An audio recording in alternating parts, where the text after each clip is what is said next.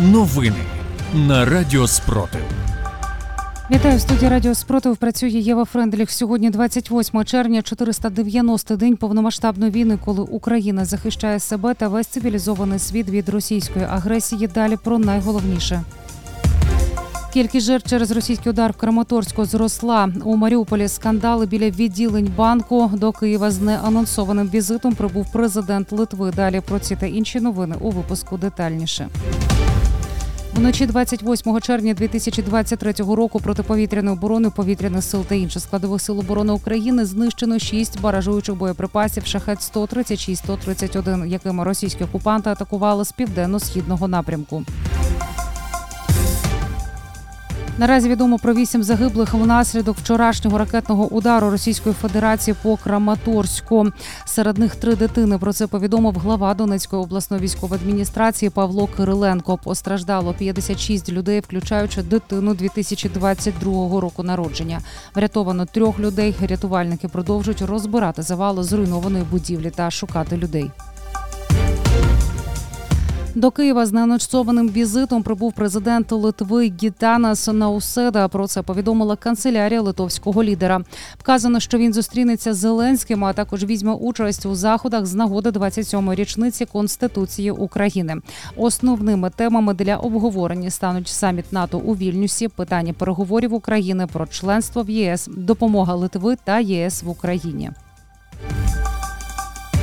Російські окупаційні війська переправляють техніку з лівого берега Херсонщини до анексованого Криму. При цьому на окупованій території лівобережжя посилилося мародерство. Про це повідомляє депутат Херсонської облради Сергій Хлань.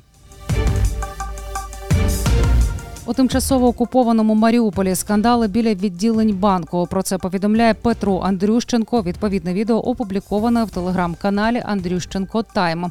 Люди не можуть оформити та отримати банківські картки тижнями. Окупанти організували чергу по запису з перекличкою. Є друга черга для своїх, тобто за хабар, але і там пройти складно.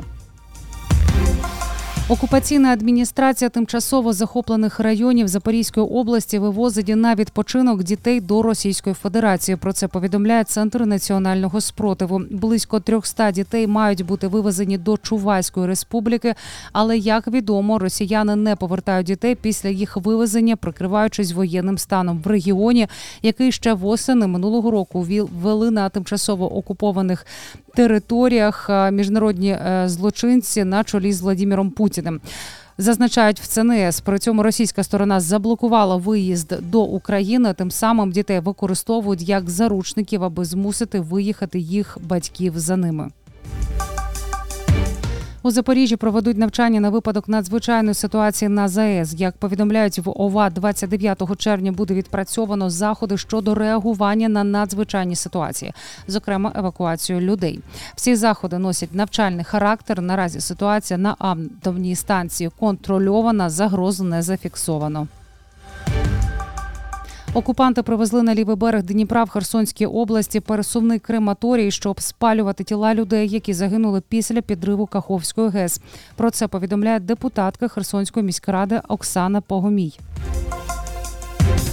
МОЗ назвало фейком інформацію про, начебто, спалах холер в областях, які постраждали від сильних паводків внаслідок підриву Каховської ГЕС на територіях Херсонської, Миколаївської, Одеської, Запорізької та Дніпропетровської областей не зареєстровано жодного підтвердженого випадку холери. На Мелітопольському напрямку українські війська просунулися в бік ворога вже на півтора кілометри. Зараз наші захисники закріплюються на досягнутих рубежах, ведуть аеророзвідку та розміновують територію. Про це 27 червня повідомив речник об'єднаного прес-центру Сил оборони Таврійського напрямку Валерій Шершень.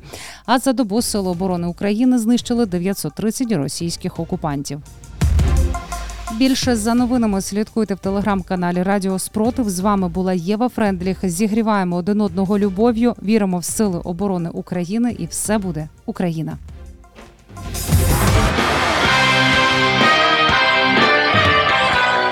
Радіо Спротив.